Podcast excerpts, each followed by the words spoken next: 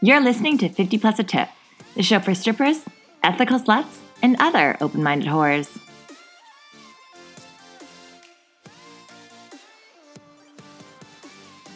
Hi lovelies, welcome back to fifty Plus a Tip. I'm your host, Danica. And I'm Riley. And today we are sitting down with Ginger Zephyr, an Australian stripper and YouTuber whose prime purpose is to lead by example and create an impact on the world that is encouraging, inspiring, and life-changing. She has over eight years of experience in the sex industry and has dedicated those years to showing her audience that anything is possible. She is passionate about the power of personal development, conscious living, and reducing the stigma around sex work. This episode, we discuss mindset, positive thinking, energy, and spirituality in the strip club. Ginger, thank you so much for joining us. We are so excited to have you. How did you get into the industry and what avenues have you worked in? So I first got into the industry when I was twenty years old. I had, um, I was in a bit of a weird position where I kind of moved from Australia to the U K on a whim and then didn't really didn't really like it over there, didn't really like living over there, so I came back home to Australia and I had no money, no savings, absolutely nothing, and I was living with um, a partner who didn't really have an income either, and I started doing random bits on the side, like selling underwear here and there, but it wasn't really bringing in as much income as obviously like a full-time kind of gig did, so I didn't really have any, any money to pay like rent, bills, et cetera, and I just applied to all the strip clubs in my in my city, and then um, worked at the first one that got back to me. And since then, I have I've only really done online work as well, like you know, OnlyFans. But um, yeah, the the avenues that I've worked in in the industry have been like random bits and pieces, like selling underwear. I did briefly try sugaring, but I was still a baby, and I it's painful to think about think about how that was for me and the mistakes that I made, but um yeah all that and a bit of OnlyFans as well. Well, rest assured, I think every single sex worker looks back at baby sex worker them and is like, you idiot. as, I mean, especially like now sex workers getting into the industry have so many tools at their disposal of how to do things, how to enter with all that knowledge. Mm-hmm. And you've been down, you've been in the industry for eight years, I believe. Yeah, eight years. So yeah, so um, just a little less than me. And back then there really wasn't that much information available to sex workers. So we really were like the blind leading the blind out there. So you know what? It's not on you. I would argue it was the same even when I started. And that was only like, I mean, that was coming on four years ago.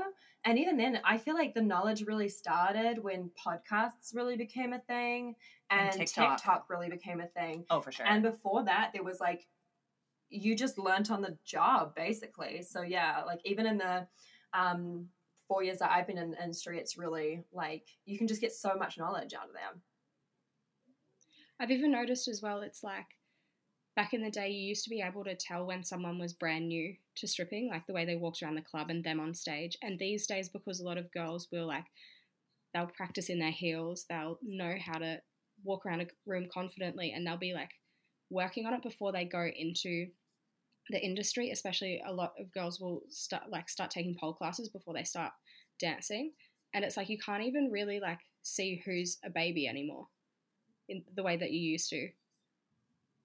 That and the attitude, I think I was oh. talking to somebody about this as well. I was like, girls really be coming in. Oh, uh, I have a quick story. Um, There was a girl that was, like, sitting on our front, like, on me and some other stage girls' front row, like, actively talking to people and not asking them to tip.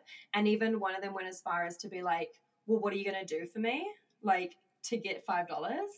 And then this girl was a baby stripper, and her auntie used to be in the industry. It's like, you're coming in with that attitude, and you, like, are supposed to know things? Like, it was bonkers. Yeah, we definitely you definitely see like that hierarchy of dancers in the club uh, being a lot more disrespected now than it used to be. Um, but that's something we've talked at length with about um, our like just disdain for uh, green strippers who have no respect for elders in the industry. Elders. Um, me and my walker as I approach the stage. Oh, well. Uh, so on your YouTube channel, you share meditation videos, advice, affirmations, and even some courses. Uh, what made you want to start that channel, and how long have you been running it for? So I pretty much started that channel when, like, a lot of other people started things during COVID, when we all had that time to, like, step away and kind of pursue the, like, pursuits that we didn't really allow ourselves the time to when we were out and about and working. I um, had always been a very spiritual person, and I found that when I went into, when I was in the club and when I was working a lot, that kind of, it died a little bit. And then when I would take breaks or go on a holiday, I would, I would feel my, my like spiritual essence, like being revived. And when I was taking, obviously couldn't go into the club because of COVID, everything was shut down and I had no idea how long it was going to take. I thought to myself, wow, like I'm going to find myself so much more um, enlightened, I suppose. I'm going to find like my spirituality growing a lot over the next few months or even years. Who knows how long it's going to be. And when I go to the club, it's going to be a big shock. And I want to make sure that I develop ways over the next like period of time so that I can go into the club and still integrate everything rather than it being um, like thrown out of balance again. And I just spent a few months um, finding ways to integrate spirituality and like positive mindset into the strip club. And then I just like decided that I wanted to share it with everyone and started making affirmation videos and like little bits and pieces to help with that. And so that was in the middle of like twenty twenty, obviously. And I've just kind of been adding little bits and pieces ever since.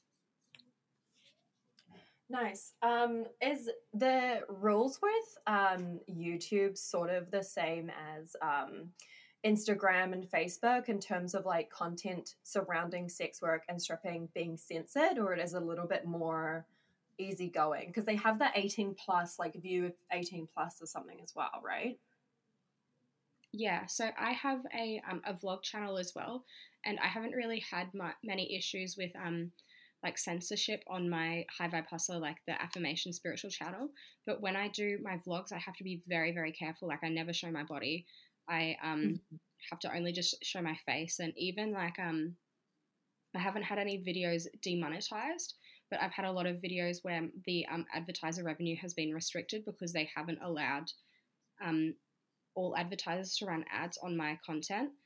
And it's I've be, I've always been so careful. I make sure like most of the time that my I'm not I'm if I'm swearing, it's like bleeped out, and I'm very cautious about how like graphic I am talking about things and um, what I say, but apparently sometimes it's not good enough, and I do have some content that get restricted, which is really quite frustrating. Right. So it's shitty everywhere is what I'm hearing. Yeah. I mean, nothing's yeah. been taken down, but um, mm-hmm. I have been very, very careful. Yeah. No, that makes sense. Yeah, I, th- I, th- I thought maybe it was a little bit better because I've definitely noticed going on to some videos you have to, I mean, all you have to do is like log in and say you're eighteen, but just that like one extra step that I think a lot of um, social media or networks like don't have. Yeah. Mm, um, you were optimistic. Yeah, sure, it truly was. uh, speaking of um, affirmations you mentioned, can you share some of your favorite affirmations or ones that you say to yourself before starting um, a day of work? I think um, for me, the, the ones that I say to myself before work um, and during work aren't necessarily my favorite, but they're just kind of simple so that um, I can just like quickly say them, like quickly bust them out, and I don't have to like think about them too much. Like, I mean, I am a money magnet is pretty, like pretty, pretty standard. Um, it's, but it, it kind of like anything that also gets you visualizing as well can be really effective because it, like, for instance, I am a money magnet, that gives you the visual of like money being magnetized to you instead of just being, just saying like, I am rich or I am wealthy or I love money and money loves me. Right. And I guess, like, for me, I've never really worked with, like, um, any type of affirmations or, like, mind setting. I guess, like, what is the theory around how it works? When it, com- when it comes to affirmations, it's just kind of like um, like positive self-talk and reinforcing positive beliefs. And there's a lot of... Um, I suppose you can you can look at it from like a scientific perspective, or you can look at it from a spiritual perspective, because there's um, the side of the coin where you speaking like speaking things into existence, like the law of attraction side of it, and then there's also the psychology side of it where you're um, associate, associating yourself with positive things and associating yourself with things that you want to attract. And so by saying that something is so and having the words leave your mouth, It, you're you're reinforcing it in your brain so that you're able to believe it more. Right. I'm really just out there like th- throwing myself into work and hoping for the best, eh? um, yeah, I mean, I recently read The Secret, um, which was a painful read, to be honest. Um, but it, it was big years ago. The Secret came out and everyone was like, really about this, and now I see like kind of like a resurgence of that concept, which I do agree with, about thinking um positive and positivity comes to you, like that concept of like when you put yourself in that mindset, you're more open to that stuff coming your way. um I do like that concept for sure. And I also noticed, and not even like I don't think I've ever actually intentionally made um an affirmation, but I know before I go to work I'll write down like, this is my goal for today, and this is how much I want to make each shift for the next few months. And I seem to always like surpass it. Um, but uh, so yeah, it's like another way of doing affirmations. I think sometimes people that are um, a little more like rigid might be put off by the term affirmation. Um, so I think there's like other ways you can do it that maybe make you feel less um, like wooey or whatever, if people are kind of um, apprehensive to that kind of side of things. Um, but yeah, I, I agree with you of just putting kind of that, um, like I'm, I'm committed to this like positive outcome coming my way. For sure. And I feel as though um, not everything is going to work for everyone. For instance, some people um, like doing up a little vision board and having it as your screensaver might be more effective. They might be more of a visual person, or um, maybe throwing um, like affirmations like backwards and forwards between you and a friend could be more effective. It's just a matter of finding what works for you. Yeah, I, I really, I'm really down to give it a go. And I was actually like snooping through your YouTube channel like a, a little bit ago um, when we first contacted you, because I just feel like, I mean, first of all, I've spoken about this on the podcast, but my motivation has been like really bunk lately. And then I'm also just feeling super susceptible to all the like negative locker room chat. And I'm just really trying to like get out of that mindset, I guess. So yeah, I'm definitely, definitely going to try, try the affirmations. I mean, what can go wrong really, right? Exactly. Why not? Knock on wood. Uh, so we mentioned in your intro that you were passionate about the power of personal development and conscious living. Um, are you able to elaborate on what each of those mean to you? Um, let's start with like personal development. So personal development, I'm really passionate about like just working on our, like working on myself and encouraging everyone else to do, to do the same, because I feel as though like we have so much potential to grow and expand, and um, it can be so easy to get stuck in the same spot and get the same results over and over. But if you're consistently investing like time and energy into yourself, you can like surpass what you're used to and surpass like the goals that you've set for yourself previously, and you can just build, keep building and building better instead of being stuck in a fixed position. So I feel as though personal development can be really, really effective in the strip club as well, and it can stop you from being caught in like a loop and being caught in the same position, and it can like elevate you into like a, a higher power. In terms of personal development, do you like, are there exercises that you do or things that you run through that you feel like have made the most difference to um, you both in your personal life and in, in the strip club? I think the biggest thing for me is like constantly making myself a learner, like always reading new things. Um, in Australia, I found um, a website where I can do like free university courses, and I just found like even just learning about different different things, and um, because everything everything everything's connected. Even though you might learn about something that you think isn't related to the strip club, it could come up in a, in conversation, and even like strengthening your knowledge in all areas of your life will also give you a bit more confidence in reg- like when you are talking to people, and confidence in who you are and your like intel- intelligence level. So I think just like allowing yourself to co- constantly learn and um, expand and grow your mind, so that you're always um, seeking out new information. And it also like it's like a muscle. Like learning is is the more that you learn, the easier it becomes to learn.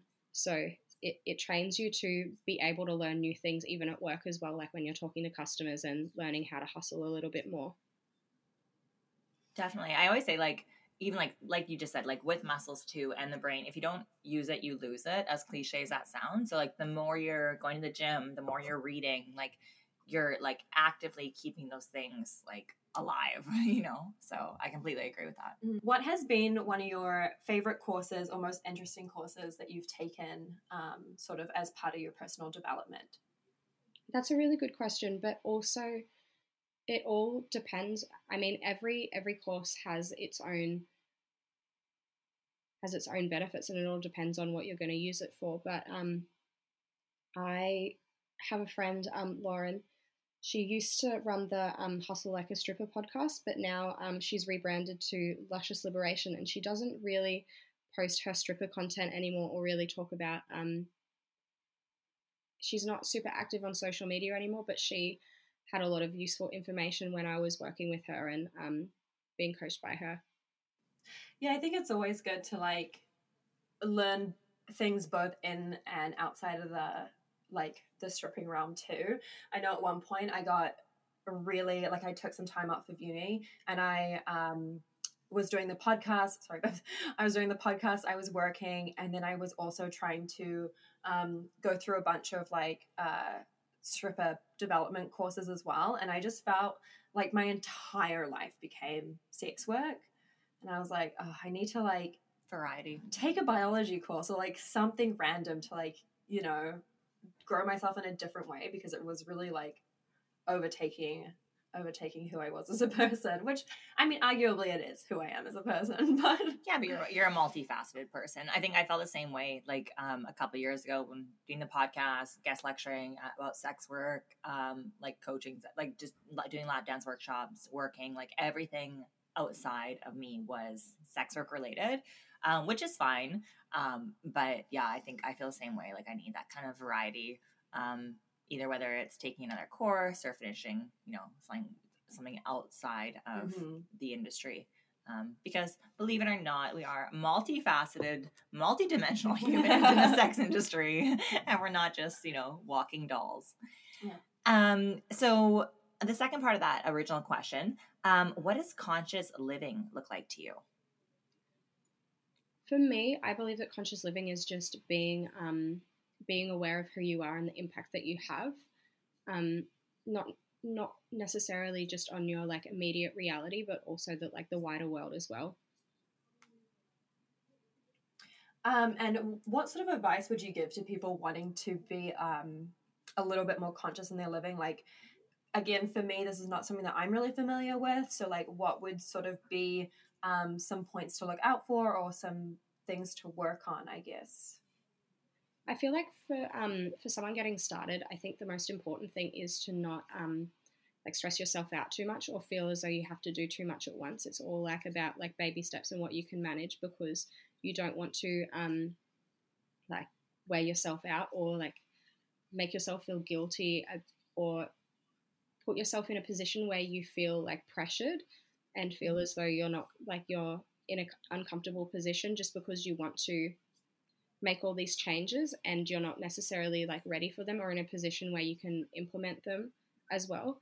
I think like just like slowly taking stock of what, um, how your day-to-day life um, impacts the world. For instance, the kind of like things that you're buying, like the food that you're buying, um, like the amount of packaging in it, where it comes from, and um, the kind of clothes that you purchase as well. If if you support fast fashion, which also like another thing to consider is like um, class is a very like, sometimes it's not possible to be super conscious in like the position that you're in when it comes to changing your lifestyle. So also like not putting too much pressure on yourself. What if um, the only clothes that you can afford are like fast fashion, and you can't necessarily afford food that's um, like organic or ethically sourced? I think it just um, taking note of what you can do, like it, in like at this point in time, and what resources that you have is probably the most important thing to get started.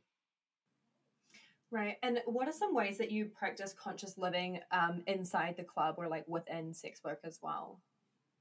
So within um, within the club and within sex work, it can be really difficult, especially um, I feel as though now like the industry has become a lot more glamorized, and it it's a lot more um, you've there's kind of a bit more pressure to put more um, like effort into effort into your outfits, and to like be a bit more like glamorous. You can't really wear the same thing over and over again the way that you used to be able to.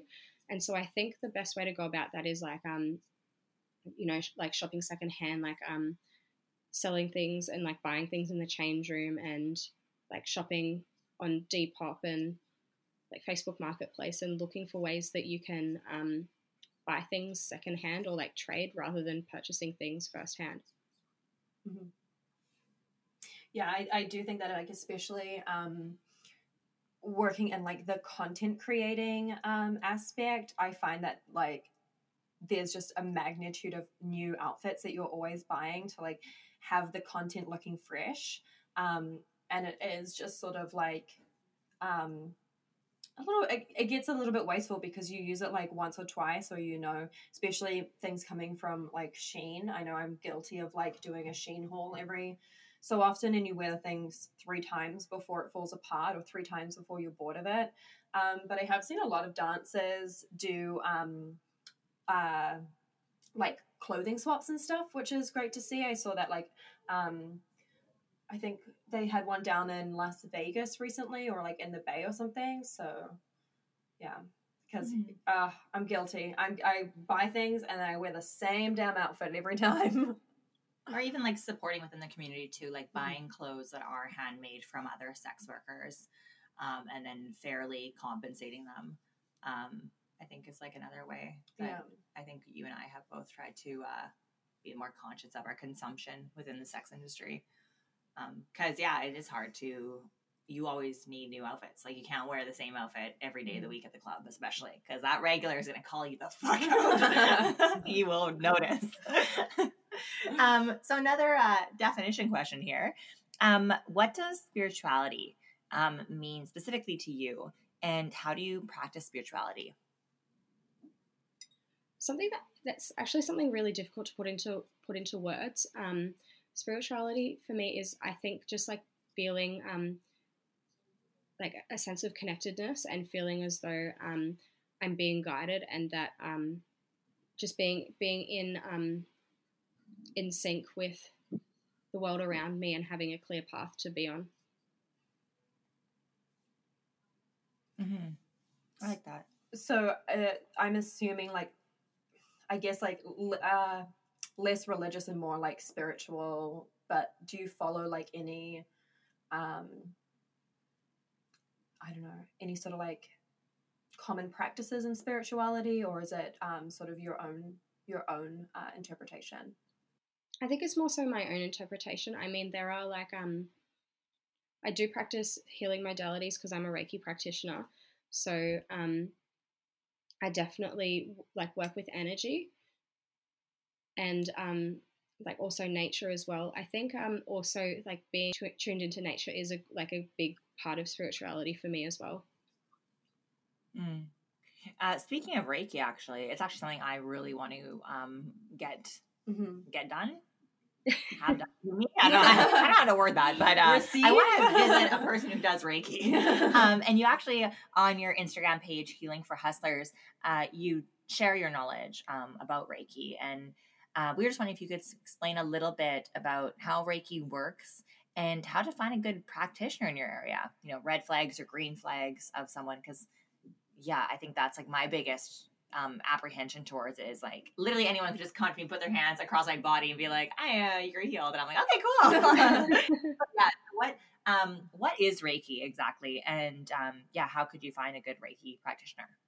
So Reiki is pretty much working with the um, seventh chakra system to like to work through any ne- energy imbalances that you might have in your body, because um, every chakra correlates to an area of your body that um, impacts your behavior and the results that you see in the outside world. For instance, um, one thing that I see a lot, especially in um, like my female clients, is like the throat chakra. And um, balancing out imbalances there means that if you have an imbalance in your throat chakra, it means that you have difficulty like communicating or like speaking up and um, like talking to others, expressing the way that you feel with the world. And once um, once you work through the imbalances in the, your throat chakra, and um, the practitioner gives you practices to maintain The, a healthy throat chakra, you'll be able to interact with the world a lot better, and you'll be able to have a bit more effective communication. So it's it's really amazing, like the different parts of um, your body and like the, your chakras and how they interact with the way that you function in the world. How I would suggest finding a good practitioner is kind of just going with who feels right for you. I mean, you'll be able to feel it in your gut if someone is right for you, if, if someone is a good practitioner. And there's a few little bits and pieces that I would pick up on as a practitioner myself.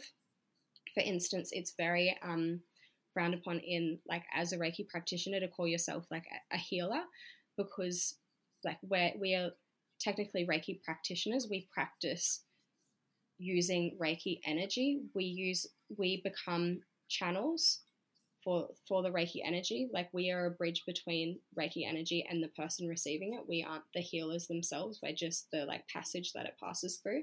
So if someone describes themselves as a healer, that's a bit of a red flag. And um if someone uses um Reiki symbols in their advertising, that's a bit of a red flag as well, because the symbols are supposed to be like sacred and secret to mm-hmm. Reiki practitioners.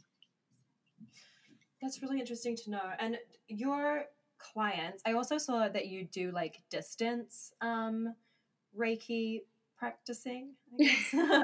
um, how does that work sort of like um, uh, remotely? So it's really interesting. I find distance Reiki, I, I find the re- the results are a lot more significant personally um, when I practice distance Reiki. And um, it's The the concept of di- distance Reiki and how it works is because um, Reiki transcends, Reiki energy transcends t- like time and space. So you don't necessarily have to be in the room with the person to give them, to um, have the energy channel through you, especially because you are the channel and the energy is just passing through you onto the person. So you don't physically need to be there. I find um, when I'm practicing distance Reiki, because I'll always, um, I know this might sound a bit woo-woo, but I always like tune into the spirit team of the who, whoever I'm practicing on, and I find I can connect a lot better with um, the spirit team of someone that I'm practicing on from a distance, and I'll receive a lot more. Um, the messages that will come through will come through a lot clearer, and um, I'm I still try to wrap my head around why, and I'm trying to figure out why that's the case, but um, I think I, I don't I don't know. But I find it's it's a lot more effective personally doing it from a distance, which is really interesting and actually really convenient as well. Yeah, no kidding. I have a couple more questions about Reiki, and then we have a ton of listener questions. um, but do you, could anyone learn how to be a Reiki practitioner, or is it something that either people can do or can't do? Like how, I guess, how much of a open practice is it? So um, I don't necessarily think there are any barriers to becoming a Reiki practitioner, but the thing is um, you have to receive an attunement in order to practice Reiki. You do, um, there are three levels of being um, a Reiki practitioner. There's level one, which is where you can um, like practice on yourself and friends and family. There's level two, which is when you can practice on like the general public, you can like start taking on clients. And then there's level three, which is um like not, it's not called level three, it's called like um master, being a master, Reiki master. And that's when you can attune others. You can attune level one and two. And um, in order to start practicing on people, yeah, you need to go through the first two attunements. And it's just a matter of um, being being receptive to the attunements and being able to um, receive them and being an open channel in that way.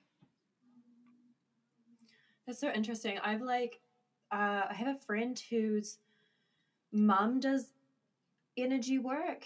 Um, and I've always been so curious about how it works. Like, to me, it's kind of in that, in the same box as like witchcraft. It's something that I'm so interested about, but like truly don't understand and have like no, like nobody in my immediate like family or friends group is a, like is practices that.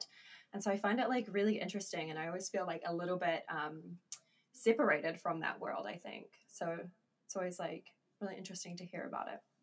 Well, as Riley said, we got a shit ton of listener, listener questions from you, which is always great because that just tells us that um, we're getting the right guests coming in, yeah, because people want to hear from you and they want to get their questions in. That so people want to know. Yeah. So we, believe it or not, actually, these are narrowed down. The first one is, what annoys you most about baby strippers? Oh, um, that's a very good question. Um, Baby strippers in general, or like baby strippers at this point in time? Um, I think in general. Yeah, let's do general. Well, at the at the end of the day, um, I mean, I I think it's it's the kind like um sort of like this the sense of entitlement, especially um in this day and age. But I know that that also stems from my own um.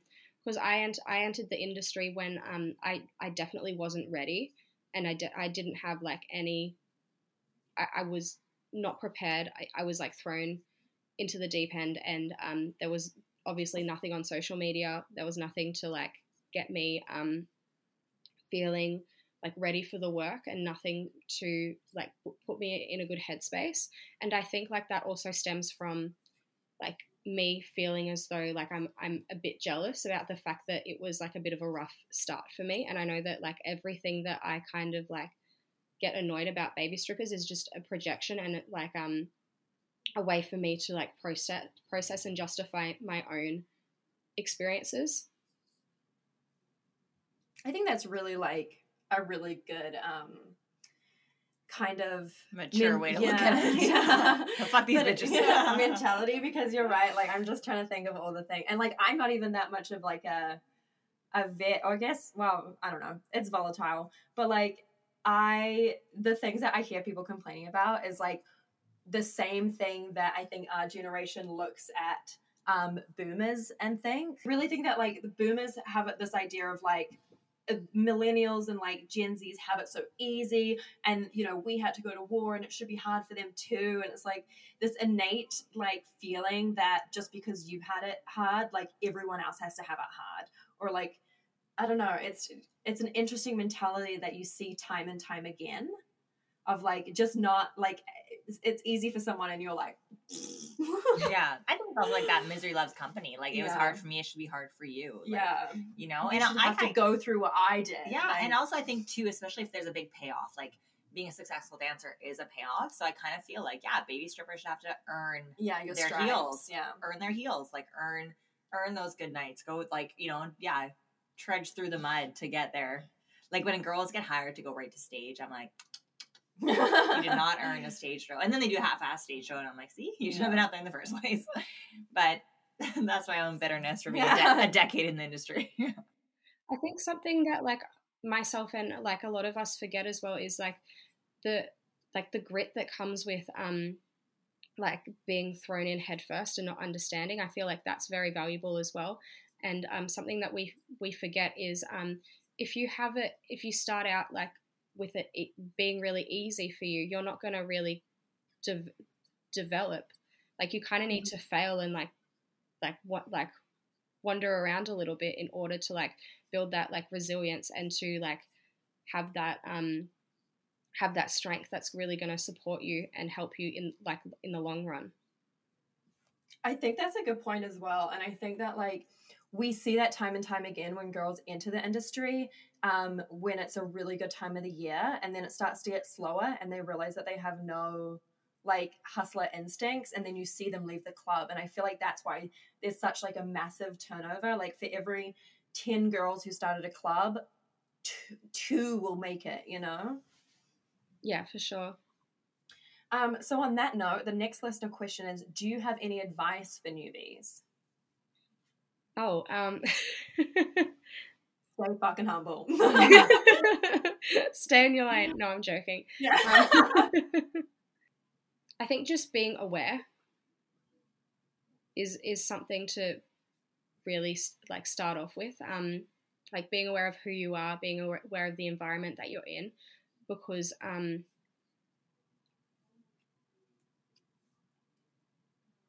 yeah, just being aware of like of the of the position that you're in, um, because you'll probably find that if if you're looking for help, it, like it'll it'll show up, but if you um like start um, like asking people for advice and kind of infringing on um, someone else's like time and space, especially in the club where it's really valuable, it's only going, going to um, like bite you in the back, and it's only going to make people like upset and angry and not going to work with you. But um, often it's like if someone sees you like floundering around or in um, like a position where you're kind of doing something a little stupid, like people will probably help you out. Mm, definitely. And the next listener question here, how do you deal with other girls being competitive slash scary? I read that and I loved it. I was like, oh, this poor girl. That's how I felt about Danica at first. Very scary. I think just having tunnel vision for yourself and your goals, it can be really useful. And, um, just like tuning out all the um all the clutter, because it's and like recognizing what's productive and what isn't. I mean, sometimes like um like competitiveness can work for your advantage and it can give you that motivation that you need, but then sometimes it can be toxic as well. I think it's important to just be aware of what um what is helping you and what is hindering you, and kind of just like tuning out um what isn't really assisting you in, in like a positive way. And just focusing on what you want to achieve and like the reason why you're there, rather than getting caught up in the mm-hmm. in everything. And avoid eye contact. Yeah, when elders are around. Um, I uh, I wonder what um, this person defines as like scary. Yeah, I get called scary a lot, but I get called intimidating a lot. And I think I don't it's think I've like, ever heard someone. No, I've definitely heard people say the word scary. With regards to me, yeah, no, people say I'm scary a lot, or uh, I get a lot of intimidating. Like people are like, "You were very intimidating," um, but I think it's more so one. Yeah, I've been in the industry a long time, so like, there you should be kind of a little intimidated by people who have earned their stripes way before you. And I don't know if it's intimidating or just like respectful.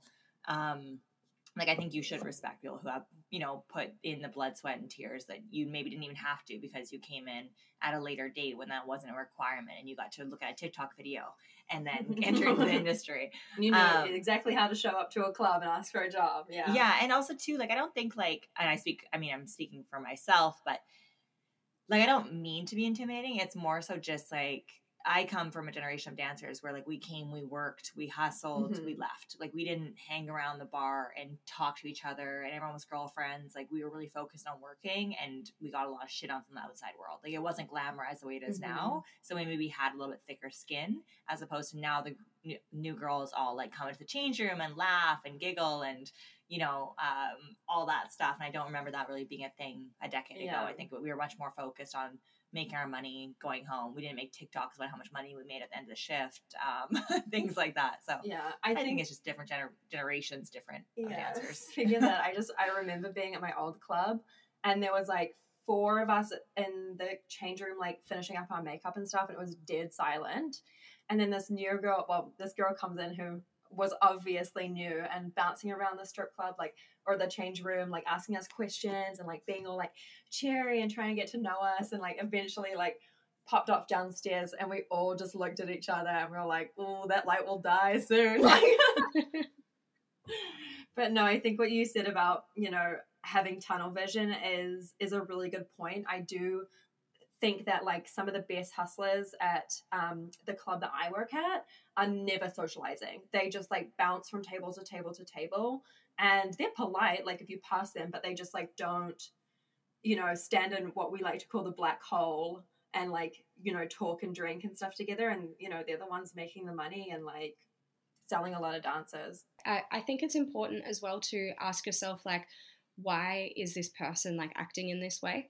And that way it kind of turns it away from um, like the fear that you can kind of get caught in, and then start to become a little more like understanding of, okay, like this person might be being a bit scary or intimidating because of this, this, and this. And it kind of takes the, um, takes the edge off it a bit. Mm-hmm. Yeah. That's some good advice too. Yeah. I think, yeah, that'd be that understanding too. Like even just like the way I speak is very direct. Mm-hmm. And like, even like, Riley has now learned how I speak and how I like, if how I text, like I'm very like this, this, this, this, like I'm very like direct. I say what I think. Like, and I, I think, still almost cry every time you just said lol.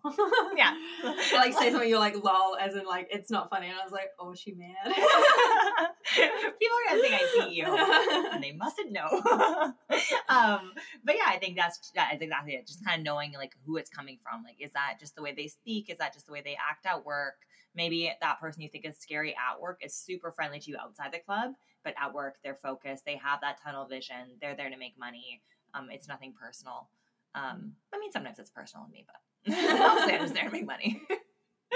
um, the next listener question here. What is your retort when you hear you're too good slash pretty slash smart to be working in this industry? I normally say, isn't that what I'm here for? That's what we say too. That's I always say, one. Would you rather me get you an uglier, dumber girl? I want to start pretending to like realize that they're right and be like, you're right. I'm too good for this place. I'm too good for you and you. No, I was ours. Or like you've never been told that before. Like, oh, yeah. I'm pretty. This is all new information. Oh, people. Yeah. Riley, didn't you have one? Yeah, I, I was uh, told that I was too dorky to be here. The person like and set I was her like, up wow, that's like, new. Like, because like we, yeah, of course we hear all the time at the club, you're too pretty to be here. You're too smart. You're too whatever. So I guess a guy came up to Riley and was like, I don't mean this in a rude way. You're just, to be here, you're just like too. And then in her head, she's like, too pretty, too yeah, smart. Not waiting for like my retort. Waiting for your back at a compliment. Yeah. And then he was like, you're too dorky. And now we're building her back up. Bit by bit. Okay, so as we know, sex work, especially stripping, is not just taking off your clothes for money. There's a lot of energy required, a lot of like giving of yourself. Um, the next listener question is, how do you cleanse your energy? The best way to like energetically cleanse yourself is to like energetically protect yourself in the first place, so that you don't have to spend so much so much time um, after a shift. And the best way to do that is just to elevate yourself. Like, um, make sure you come into work like feeling feeling happy and um, feeling high vibe. Like you feel like you listen to something uplifting, like, or you listen to like music that makes you happy. Like you eat like a good meal. Um, you're not stressed out when you come into work, because you're going to draw people to you who like um, attract are attracted to and match the energy that you're putting out.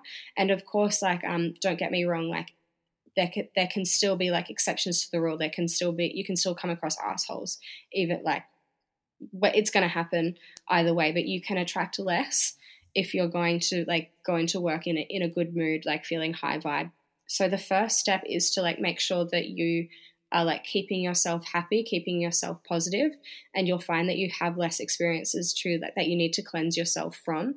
But my favorite thing to do um, if I experience um, like some customers is to just like, I'll just go into the bathroom, like close the stall, and then just like re like breathe in and out, and then just um like imagine everything like disappearing, like letting everything go with each breath, and like letting new air and new experiences in.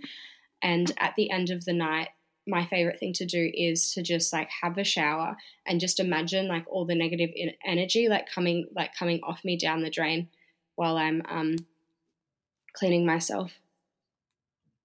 So more sort of like also preventative as opposed to just sort of damage control at the end. Yeah. But I mean, like damage control like is, is also effective. And um, I, I, I used to work with crystals a lot. I don't as much as I used to, but some people can find crystals really protective, um, really protective and effective as well. Um, selenite's really good. And um, like tourmaline are good to like, um, like good, like, Energy, like energetic protectors, and um, the good for kind of like grounding you and releasing that kind of like tension that you might be feeling. Right. Yeah, crystals is another thing that I, I really like haven't kind of gotten the hang of, um, but it's definitely something that I'm like interested in. I my um, I guess my ex stepdad um, was is a like.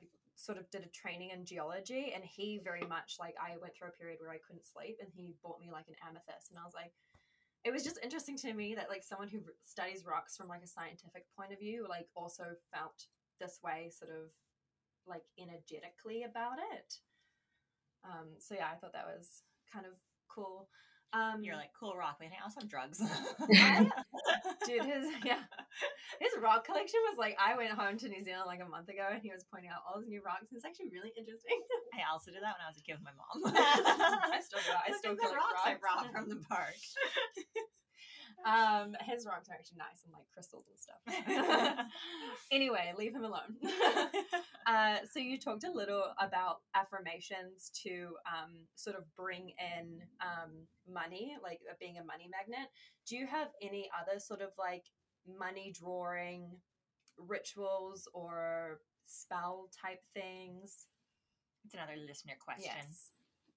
I think at this point in time, um, what I'm finding is being like most effective um, when it comes to attracting money and bringing more money in is just like being more um, respectful and appreciative of the money that I have, and having a good um, attitude in regards to like the money that I already have, like in my, um, like in my bank account and in my wallet, um, being like a good steward of the money that I have, and um, like being respectful of um, like, where I put notes, like how I how I treat my money, like putting it putting it in a nice place, like having it organized, um, not scrunching not scrunching it up, um, putting money in in savings, and just being like more wary, like when I do make purchases, and being more aware of what like what I'm spending money on. I find like for me, just being appreciative of the money that I have, like gives it that um. It's it's like one of those things where um, if you're like friends with someone, or if you're in a relationship with someone and you don't feel appreciated, you're not going to be around that. Per- you're not going to want to be around that person. And kind of treating money like a friend, and treating money like it's something that making it feel like it wants to be there and it wants to come back. And I feel like that's the biggest thing um, at this point in time that I'm practicing, and I'm finding really effective. Awesome. Yeah, I think that's, uh, yeah, I think we, we always talk about how money has just a different emotional um, charge to it through our industry. And I think that, yeah, yeah, that's some good tips too, because like I find myself just like shoving it into my bag, and that's not very like respectful of the energy that it took to like make that money and stuff. Um It's so hard when we're in a rush as well. Like we've got to keep hustling, and like, you know, we don't have time necessarily to like sit there and like organize our money, but like mm-hmm. sometimes it just like, just as long as it's not like scrunched up and yeah. Yeah. Um, so next listener question, how do you take care of your body after a shift? I always wake up feeling drained of energy. And you kind of touched on this a little bit before. Um, but do you have any other sort of like tidbits that might help? I don't think it's necessarily um, what to do, what um, like doing things after a shift. I think it's just the way you treat your body on a day-to-day basis, making sure that you're eating like foods that are really helping you thrive and um, exercising. And um, I like I personally, I stopped drinking alcohol a few years ago, and same with caffeine. And um, I find because like my body isn't reliant on certain things, I find that um, I don't really I don't really struggle with um, like energy levels because my body is good with producing like energy consistently. So I think just being wary of like what you're putting into your body and how you're treating yourself, and getting getting enough sleep. Um, obviously things like stretching and doing things to cool, like to warm yourself. I mean, like doing things to cool down before you get into bed. Um, my favorite thing as well is I have a massage gun, and it's like the best money I I ever spent. And so I'll always use like a massage gun. Like if I didn't use it before work, I'll, like I'll use it after work just to make sure that like my body doesn't feel so tense and like run down the next day. Right. Oh, is it hard to, like, I feel like my lower back really needs the massage gun, and I feel like it's so hard to like, is it one of those ones that like, um, I'm like doing a really graphic, uh, motions on the camera right now, but it, like it like punches you basically? Um, kind of, but no, it's just, it just, it's just very, very like fast. Right. Okay. Nice. I know um, my friend had a foot massager at her place, and using it after work was incredible. Like sitting there for like fifteen minutes after a shift, you've like taken your heels off. Oh, it was delightful. Oh my God. Um, and the last no- listener question here, do you have any advice for getting gaining confidence in the club when there is an influx of negative vibes?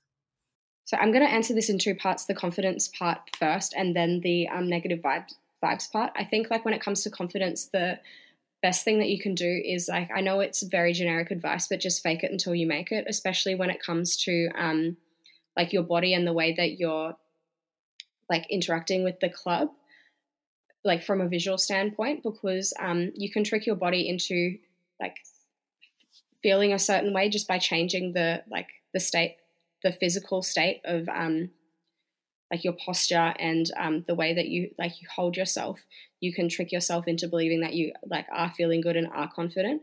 And so being like mindful of your, like your own body language and making it look as though you are confident, even though you aren't necessarily, will help your body, like your brain trick, being tricked into thinking that you are confident. It's like that old advice that's like, if you smile, you trick yourself into being happy. If you can like put your body in a state where um, it like looks as though it's confident, you can trick your brain into feeling as though you're confident as well.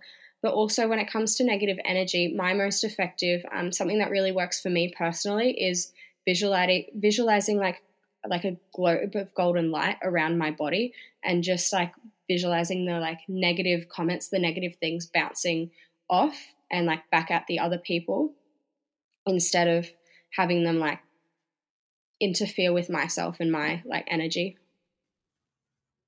Right. Okay. So before we get into our three last rapid fire questions, you are a practitioner of tarot, and we had someone do tarot with us in a previous episode. It was so awesome. The listeners loved it. We loved it. So we want to take a little moment here to do some tarot with you. Um, so you're going to do a single reading, I believe is what you said. Yeah. Begin. Yeah, I'll just do a little like single card pull. Yeah, that sounds awesome. Perfect. Um, do you guys have like a, a question that you want to ask, or should I just um like pull like in in general? Yeah, I think just a, a general one for the listeners. Okay, so um like what can the listeners like expect? Um, so what I, I normally do um, on Instagram, like every Monday, well, it would like, it's Monday in Australia when I do it, but um, I normally do like a card pull for like the week ahead to see like what we can kind of expect to see like um, in, in the strip club, like at things that might come up and how we can best like utilize our time and energy in, um, not necessarily just in the club, but also in like our business and our life as well. So I think I'll ju- I'll just do like um something like that and just pull a card to see what um we can kind of expect over the next week. Yeah, sounds awesome. Okay, so I just pulled the Hanged Man, which I think is like it's it's really cool pulling this card for um like a strip club style reading, especially because it looks like he's doing a layback on the pole in the um in the card.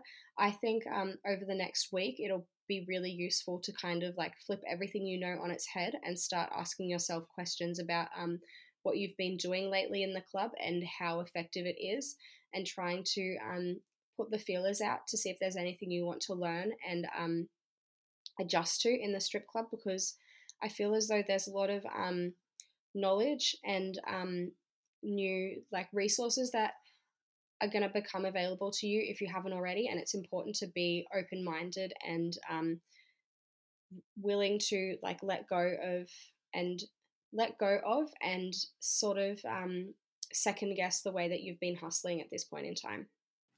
Awesome. Thank you so much, and thanks for sharing that. And um, if you want to send us a picture of the card, Um, and we can put it up on our Instagram. And also, what deck are you using? Deck. She's a deck. She's Australian. She knows how to say it. Everyone else knows how to use the deck. I'm ju- I just use the the standard um, Rider-Waitey. Oh. Yeah. I, I have a, I have a few different decks, but I mostly use that one. Awesome. And before we let you go, Ginger, we have our three rapid fire questions we ask all of our guests. The first one is, what is one thing on your sexual bucket list that you haven't done yet but want to try? Oh, um,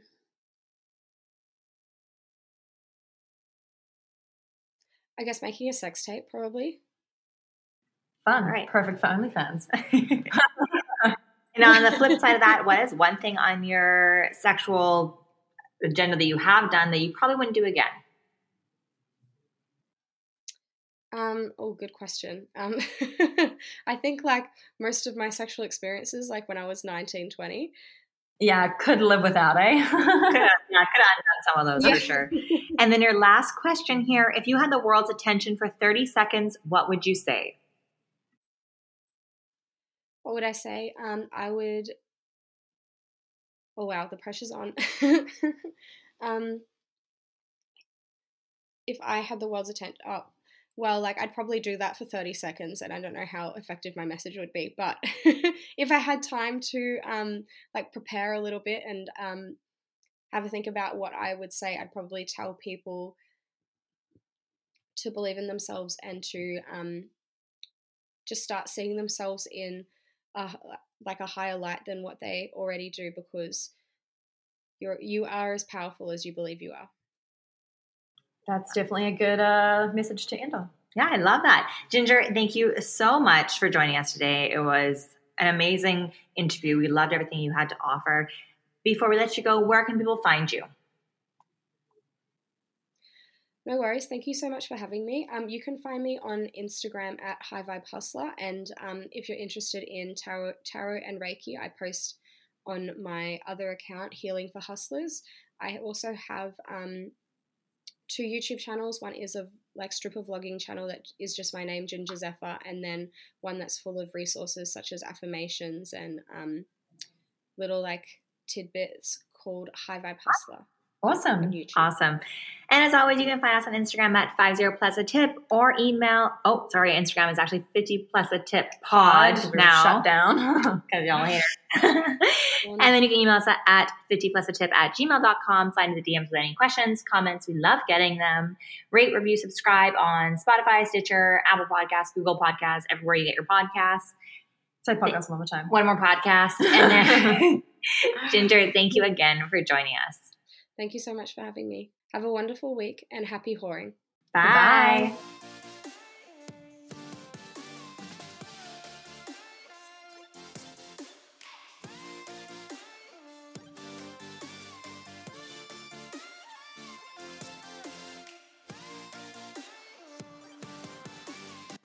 This episode is brought to you by X nine.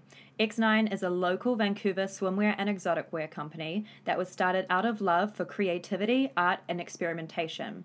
Founder Emily and her long-term friend Hale opened up the X nine showroom and design studio in two thousand eighteen. Located in the heart of East Vancouver, Emily and Hale continue to grow X nine with their team and with the original spirit of the brand in mind, to create fun and unique pieces for sex workers, dancers, performers, and the queer community to express their confidence and sexuality. You can find them on Instagram at X nine Bikini. fifty Plus a Tip is also sponsored with the Lavian and Lashes. Shout out to our fabulous lash tech Liz at Lavian and Lash, who brings our lashes to life. Mine is very over the top, and mine is a little more subtle. A little more subdued sexy. Yeah. Whatever your poison is, whether it's simple classic, wispy, dramatic, colored, and even bottom lashes, Liz is truly a master of them all. You can find her on Instagram at Lavian Lashes. That's L A V I E E N L A S H. And let her know that fifty Plus a Tip sent you to get twenty dollars off your first set.